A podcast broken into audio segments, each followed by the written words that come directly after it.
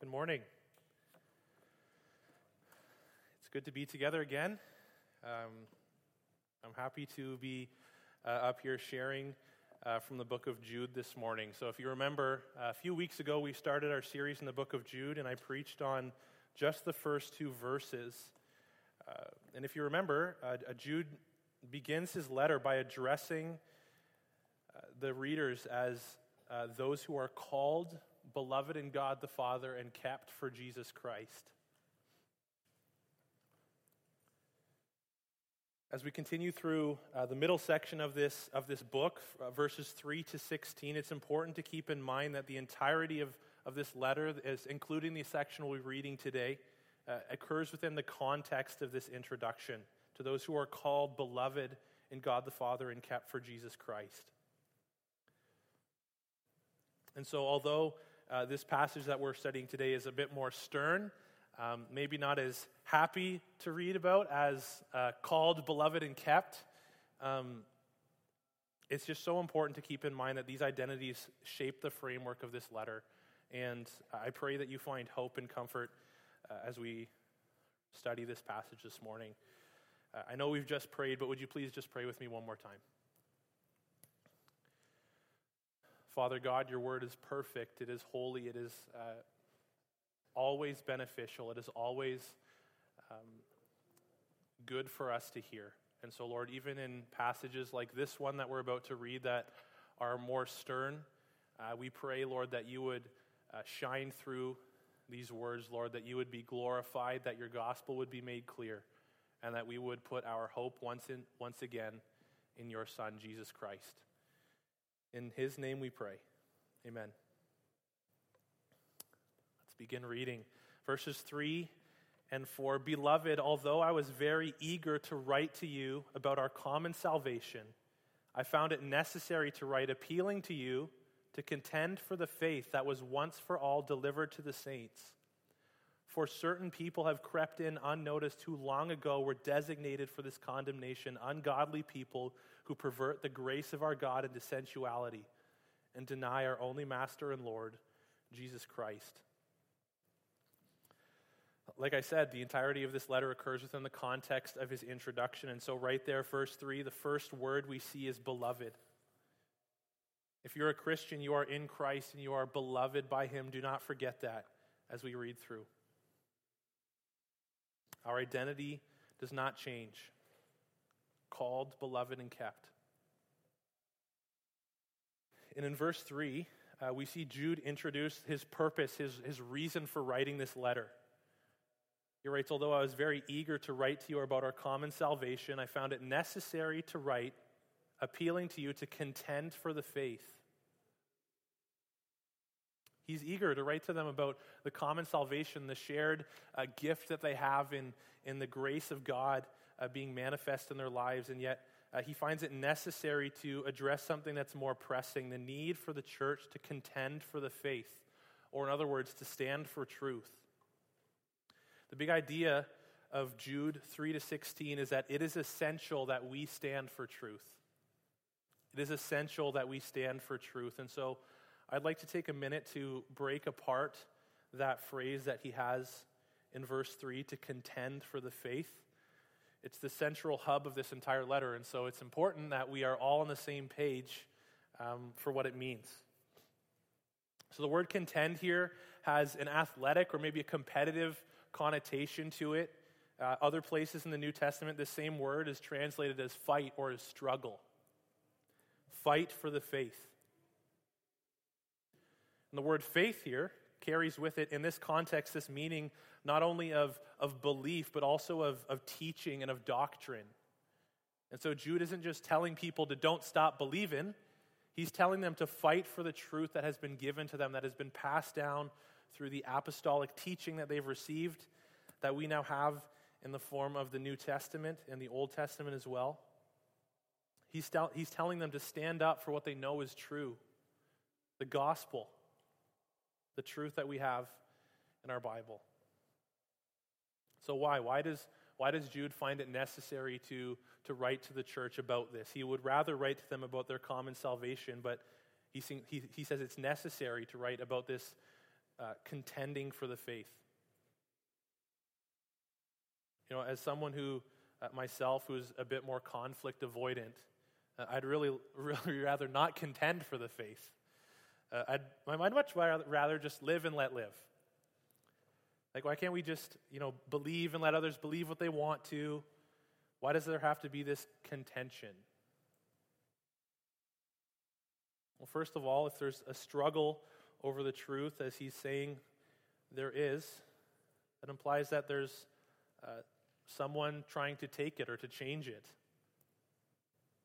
We see Jude acknowledge this in verse 4, where he says, For certain people have crept in unnoticed who long ago were designated for this condemnation, ungodly people who pervert the grace of our God into sensuality and deny our only Master and Lord, Jesus Christ. These people that Jude refers to as creeping in and perverting the grace of God. These are the ones who are attempting to change, to twist, to replace the truth with something else. There were people bringing in false teaching and lies right into the church in Jude's time, and it's no different now. In Jude's days, there were many people already, very early on in the church, in the history of the church, uh, trying to twist the gospel with uh, heresies like Gnosticism, which basically means physical equals bad and spiritual equals good. Uh, there's other people uh, whom Paul calls Judaizers who tried to make some Jewish rituals and traditions necessary for salvation. And there are a whole bunch of other things as well, false teaching that add to the gospel or take away from it. And today, there are also many, many ideologies that are essentially trying to do the same thing vying for our attention and ever so subtly, uh, you know, taking our attention off of gospel truth or completely replacing it. All secular and religious worldviews that are outside of the gospel, in some way or another, attempt to water down or change or manipulate or replace the truth. And so, to put it strongly, truth is under attack. It always has been and it always will be until Christ returns.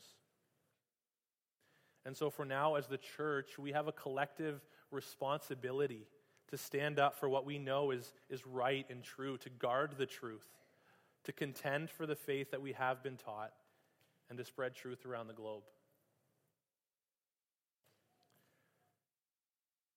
So, again, we ask why? Why is it so important that Jude needs to write about this uh, urgent matter of contending for the faith, and it's because the difference between truth and lies is the difference between eternal life and eternal death.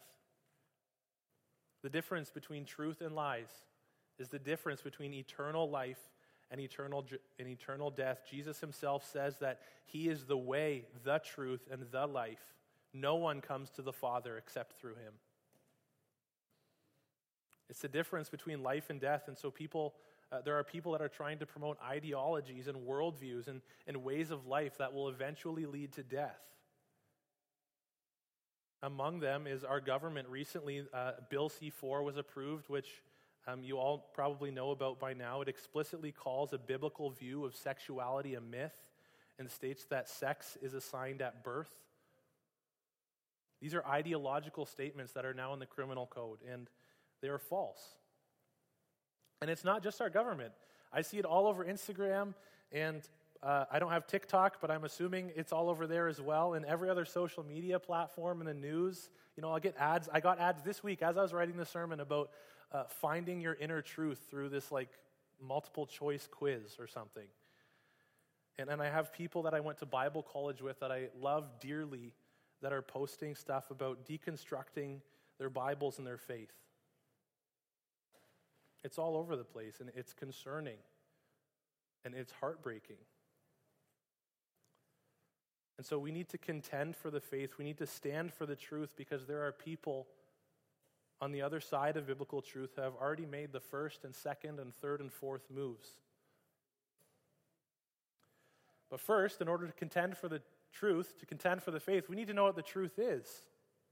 If you're a Christian, you should be able to clearly and succinctly articulate the gospel and what it means to be saved. You should be reading your Bible and studying it as much as you possibly have time for so that you can grow in your ability to discern false teaching. If these are areas in, in your Christian walk that you uh, feel a bit inadequate in, uh, I'd encourage you to partner up with someone in your small group, your community group, or uh, come talk to me. And this is an area that we need to grow in and be always attempting to grow in. And we should also be growing in our ability to talk to people about the gospel. You know, this is, this is one of the things that really excites me about our How to Study Your Bible classes um, that are happening tonight. Everything, absolutely everything that we see and hear and read about should be evaluated against Scripture. We need to be learning how to properly interpret and apply the Bible in our lives. And so tonight, the class is on uh, using Bible study tools, both inside and outside the text, um, to help us study our Bible. I'd highly recommend uh, that you try to be there tonight if you can. Um, even if you haven't been to any other of the classes so far, uh, we won't kick you out, we won't turn you away. I'm sure you will uh, gain something from it. Learning how to study our Bibles for ourselves is so important. It allows us to be certain of, of what we see and hear, uh, making sure that it lines up with what the Bible says. And even now, as I'm preaching, I, I really hope that you're discerning and evaluating what I'm saying against what you know to be true. And so it is essential that we stand for truth because it's a matter of life and death. It's essential that we stand for truth because there are people that have already made the first move for it. And finally, in verse 4, uh, it's essential that we stand for truth because Jesus Christ is our only master and Lord. There are a lot of reasons why this, this struggle for truth is so important. But really, what it all boils down to is the fact that Jesus Christ is our Lord and our Master. It's a matter of obedience, of following His commands and His will for our lives. Jesus plainly tells us many times throughout His earthly ministry to watch out for false teachers. In Mark 13, he says, For false Christs and false prophets will arise and perform signs and wonders to lead astray, if possible, the elect. But be on guard. I have told you all things beforehand. If Jesus Christ is truly our Lord, we will obey what he asks us to do, even when it's difficult, even if it costs us our reputations and our jobs and finances. He is our master, He is our Lord, and so we have to obey Him by contending for the faith. In the rest of uh, the passage we're studying this morning, from verses 5 to 16, we'll give, uh, Jude gives us warnings and examples of uh, what happens to those who teach and believe lies. So let's move on and read verses 5 to 7. Now, I want to remind you, although you once fully knew it, that Jesus, who saved the people out of the land of Egypt, afterward destroyed those who did not believe. And the angels who did not stay within their own position of authority but left their proper dwelling, he has kept in eternal chains under gloomy darkness until the judgment of the great day, just as Sodom and Gomorrah and the surrounding cities, which likewise indulged in sexual immorality and pursued unnatural desires, serve as an example by undergoing punishment of eternal fire. In this section, Jude uses three historical examples uh, to show what happens to people who teach and believe lies. The first is in verse 5. He says, uh, Jesus, who saved the people out of the land of Egypt. As a quick side note, Jesus is in the Old Testament, and Jude affirms that here. Um, Jesus, who saved his people out of Egypt, afterward destroyed those who don't believe. This is referring to the spies that are sent to Canaan and come back and do not trust in him, and uh, they die. You know, these people had just come out of uh, Egypt. They'd been delivered from slavery in Egypt. They'd followed this pillar of cloud and fire through the Red Sea. Um, and they've already forgotten what God has done. And so the spies who didn't trust God and fear the Canaanites were destroyed. In, in verses 6 and 7, uh, he says, Angels who did not stay within their own position of authority, he has kept in eternal chains. And what Judah is referring to here is in Genesis 6, uh, verses 1 to 4, which is a weird story in and of itself, but it deals basically with angels who sinned. He links this story to uh, Sodom and Gomorrah in Genesis 19, both dealing with sexual sin and, and rejecting the authority of the Lord. And, and, and the examples of the spies and of the sin of the angels and of Sodom and Gomorrah, sorry, just the spies and the sin of the angels show us that the previous service to God does not grant us a free pass to sin later. You know, the gospel is not a works based uh, sort of morality bank that we get to bank up good deeds and cash them out when uh, we need to pay for the bad ones. Although the spies had likely been good Israelites up to that point, and the angels had been good messengers, their sins don't get a free pass, and they're judged for their unbelief. Moving on in, in 8 to 13, yet in like manner, these people also, relying on their dreams, defile the flesh, reject authority, and blaspheme the glorious ones.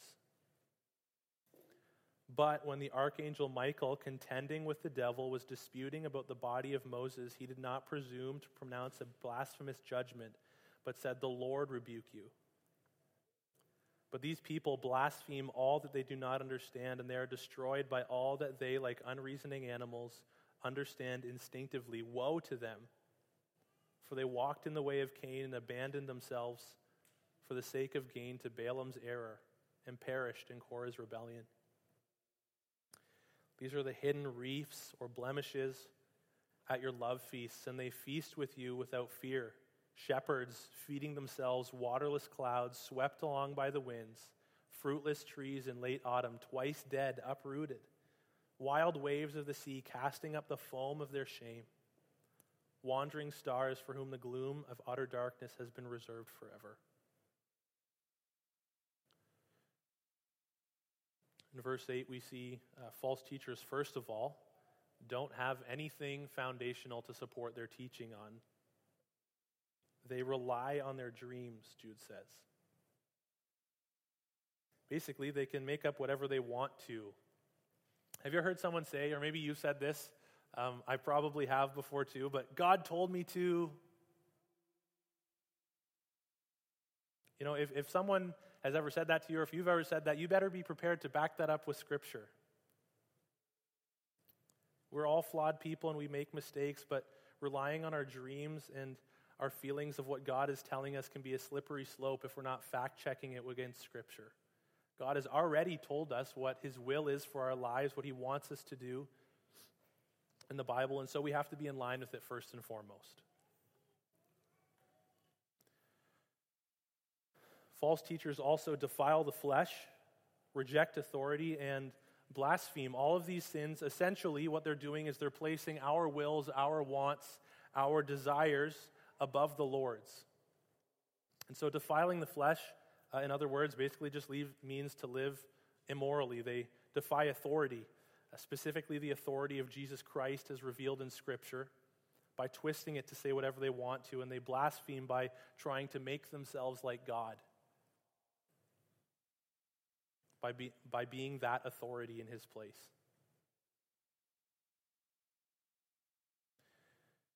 Now, hypothetically, uh, you know, when we're reading this, it might seem easy to uh, identify false teachers, but it's, it's really difficult to do that in real life. And uh, in, in the past number of years, we've seen many, many examples of extremely well known and successful Bible teachers who've been caught uh, in sin.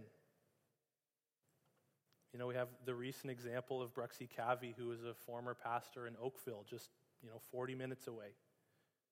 There's been concerns about his teaching and his theology for uh, quite some time, and just recently he was caught in scandal. False teaching goes hand in hand with an immoral lifestyle. Because if we can reject the authority of Scripture in our doctrine, we can just as easily reject its authority over how we should live it's, a, it's tremendously sad. And it's a sobering reminder that is unfortunately very close to home. Immorality, blasphemy, the rejection of the authority of Scripture are all kissing cousins, and we need to be watchful of these things in our own lives. and those we trust and trust us to teach the Bible.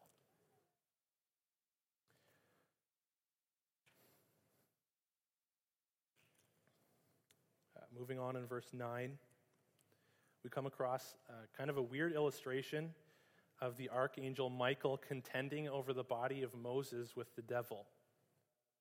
And there's um, some backstory that goes into this with some extra biblical uh, text that you can ask me about later. But for now, um, the point of this example, what he's trying to say, is that while Michael is contending with the devil, he is uh, so humble that he doesn't uh, condemn the devil by his own words, but instead tells him that the Lord will rebuke him. He did not presume to pronounce a blasphemous judgment, but said, The Lord rebuke you. So, what does this mean for us? Does this mean that we can never call out false teaching and lies? No. What it means that is that Michael is allowing the Lord to condemn the devil. And so for us, we should allow Scripture to be the basis upon which we call out false teachers. It's the difference between saying, You're a false teacher because I disagree with you, and saying, You're a false teacher because Scripture disagrees with you. The difference is subtle but important. There are a lot of areas in our doctrine that we can find disagreement with while still acknowledging that there's latitude in Scripture to allow for legitimate differences of opinion. Uh, just for an example, one of those is baptism. There are a lot of views on baptism and how you should do it. Should you be fully immersed? Should you be sprinkled? Should you be uh, a baby? Should you be a believer? You know, with humility, we can say that uh, we can disagree with someone's view on baptism while admitting that Scripture doesn't explicitly condemn uh, any particular, th- that particular view. And so let's allow the Lord, through His Word, to bring conviction and correction, not basing it on our own opinions uh, and convictions, but on, on Scripture. He did not presume to pronounce a blasphemous judgment, but said, The Lord rebuke you. Verses 10 to 16. Um, let's read that one more time. But these people blaspheme all that they, they do not know and they are destroyed by all that they, like unreasoning animals, understand instinctively. Woe to them! For they walked in the way of Cain and abandoned themselves for the sake of gain to Balaam's error and perished in Korah's rebellion. These are the hidden reefs at your love feast as they feast with you without fear, shepherds feeding themselves, waterless clouds swept along by winds, fruitless trees in late autumn, twice dead, uprooted wild waves of the sea casting up the foam of their own shame, wandering stars for whom the gloom of utter darkness has been reserved forever. It was also these that Enoch, the seventh from Adam, prophesied, saying, Behold, the Lord comes with ten thousands of his holy ones to execute judgment on all and convict all the ungodly of all their deeds of ungodliness that they have committed in such an ungodly way, and of all the harsh things that the ungodly sinners have spoken against him. These are grumblers, malcontents, following their own sinful desires. They're loudmouth boasters, showing favoritism to gain advantage. To sum it all up, in verses 10 to 16, uh, Jude says that false teachers are destroyed. They die, they're brought to shame, they're condemned to the gloom of utter darkness forever. False teaching brings judgment. And this is exactly what we're talking about when we say that the difference between truth and lies is the difference between life and death. There is only one truth, one way that we can be saved, and it's by believing that Jesus Christ lived a perfect life and died the death that we deserve. In his death, our sin traded places with his righteousness. He took on the full weight of our sin and died, and was buried for three days and rose again, ascended to heaven. In salvation, just like our sin was put on him, his righteousness is put on us. And God looks at us, and instead of seeing a sinner, he sees Christ and declares us righteous. And because of that, we are freed from sin to live righteously for the sake of Christ and for his church. That is the gospel, and that is the only way that we can be saved. Anything short of that or other than that is hellfire.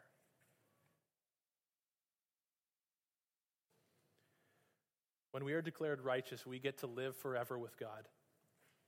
That is why the truth matters so, so much. It matters more than anything else in the world. Truth is the difference between life and death, and so it is essential that we stand for it.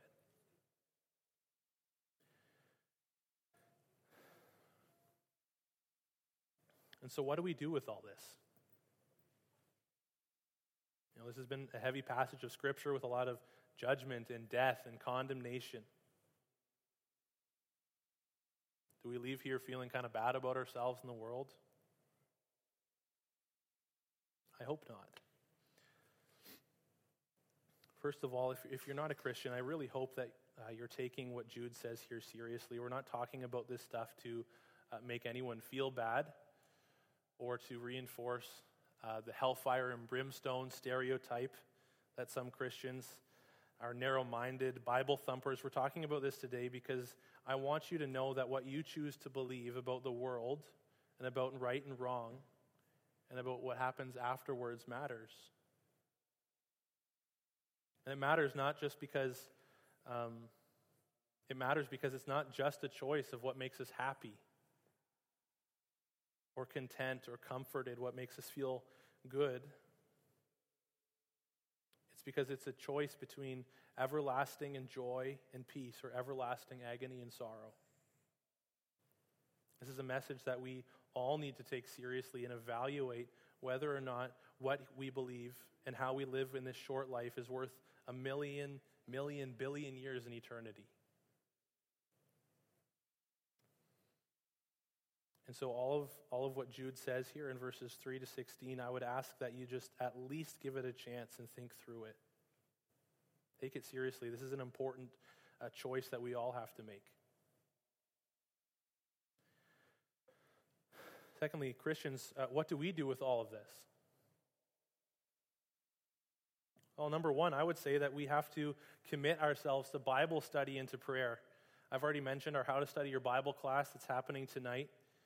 Uh, we need to make sure that we know the truth and that we are biblically literate. We know how to read and study our Bibles well to evaluate everything that we see uh, and hear at work, on the news, on social media, and at sermons at church against the Word of God.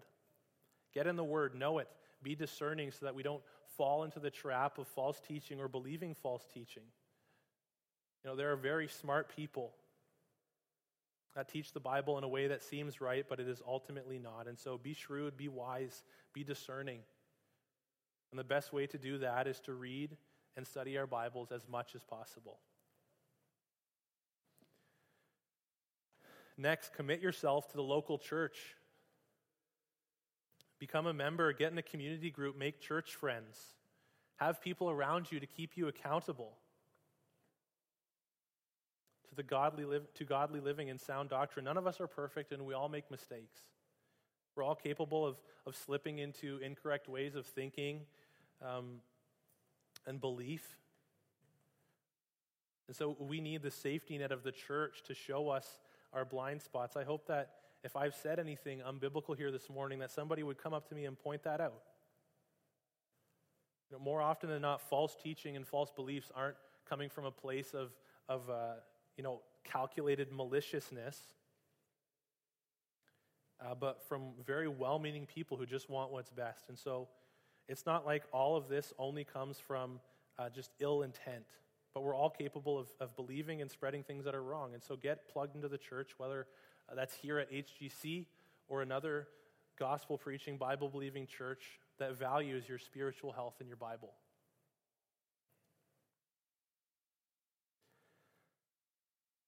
Another small thing that um, I would say is not as important as these other applications, but I found very helpful as a good sidekick to Bible study and to church um, is to just commit yourself to being a student of church history. And uh, I'll admit this is kind of a hobby horse of mine right now because I'm in a church history class and I really like it. Um, but why does this help? Well, when we study church history, we see the many men and women who have gone before us and dedicated their lives to sound doctrine. We see uh, what we believe about the Bible and about God has been tested through time by 2,000 years of Christianity. You know, if we're ever in a place where we find ourselves being the first ones to discover something new about the Bible, uh, chances are that we're wrong. Church history is so rich with stories of people who have literally died for the doctrines that we affirm to be true. And on the flip side, we also uh, historically see false teaching.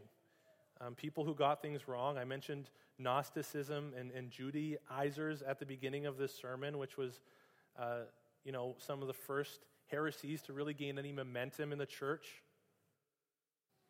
Gnosticism is still alive and well today, although in a different name and different forms. There are a lot of ways in which we, uh, you know, somehow believe that the spiritual realm is, is somehow uh, perfect and that uh, the physical realm is inherently wrong. Now, if that were true, the new heavens and the new earth wouldn't be physical.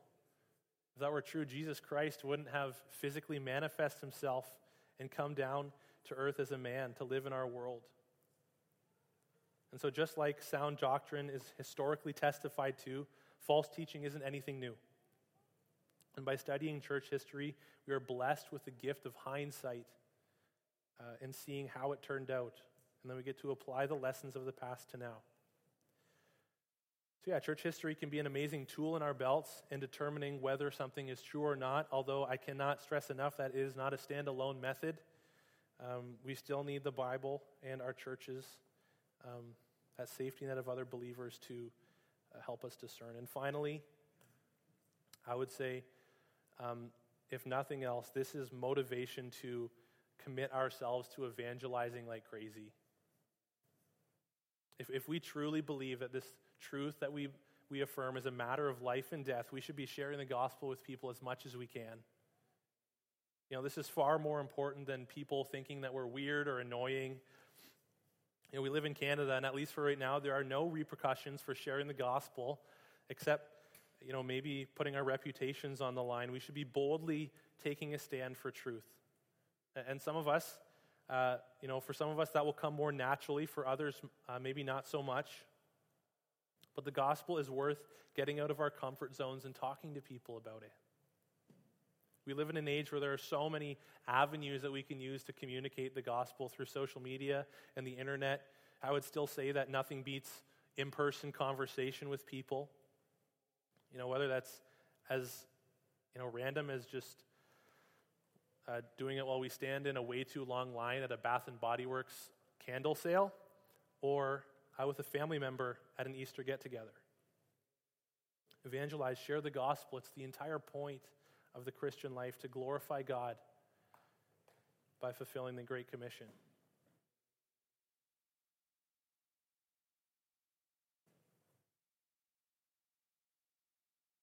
So, this passage, although it was uh, it is a heavy one to get through. It is so full of important truth to consider. Christians, take these things to heart. Commit to standing for truth in every way that you can. It will be hard and it will get harder. But remember that you are not doing it alone. You are called, beloved, and kept for Jesus Christ, and there is nothing that can stand in his way. He will give you everything you need to live boldly for His glory, and that is our hope in this life. So, again, I just want to say if you've never heard this stuff before, if you have questions about what we've talked about this morning, please come talk to me. I'd love to have a conversation about what this passage says.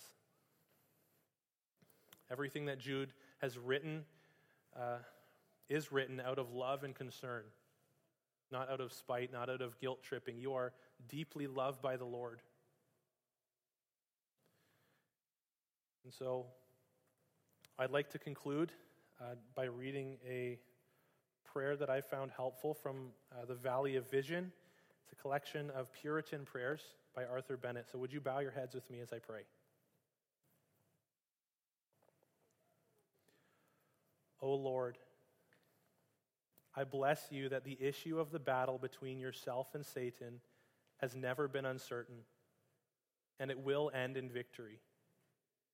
Calvary broke the dragon's head, and I contend with a vanquished foe, who with all his subtlety and strength has already been overcome. When I feel the serpent at my heel, may I remember him whose heel was bruised, but who, when bruised, bro- broke the devil's head. My soul, with inward joy, extols the mighty conqueror. Heal me of any wounds received in the great conflict, if I have gathered defilement, if my faith has suffered damage, if my hope is less than bright, if my love is not fervent, if some creature comfort occupies my heart, if my soul sinks under the pressure of the fight. O you whose every promise is balm, every touch life, draw near to your weary warrior. Refresh me that I may rise again to wage the strife and never tire until my enemy is trodden down. Give me such fellowship with you that I may defy Satan, unbelief, the flesh, the world, with delight that comes not from a creature and which a creature cannot mar. Give me a drought of the eternal fountain that lies in your immutable, everlasting love and decree. Then shall my hand never weaken, my feet never stumble, my sword never rest, my shield never rust, my helmet never shatter, my breastplate never fall, as my strength rests in the power of your might. Father God, we rest in the truths of your word, knowing that it is perfect and holy.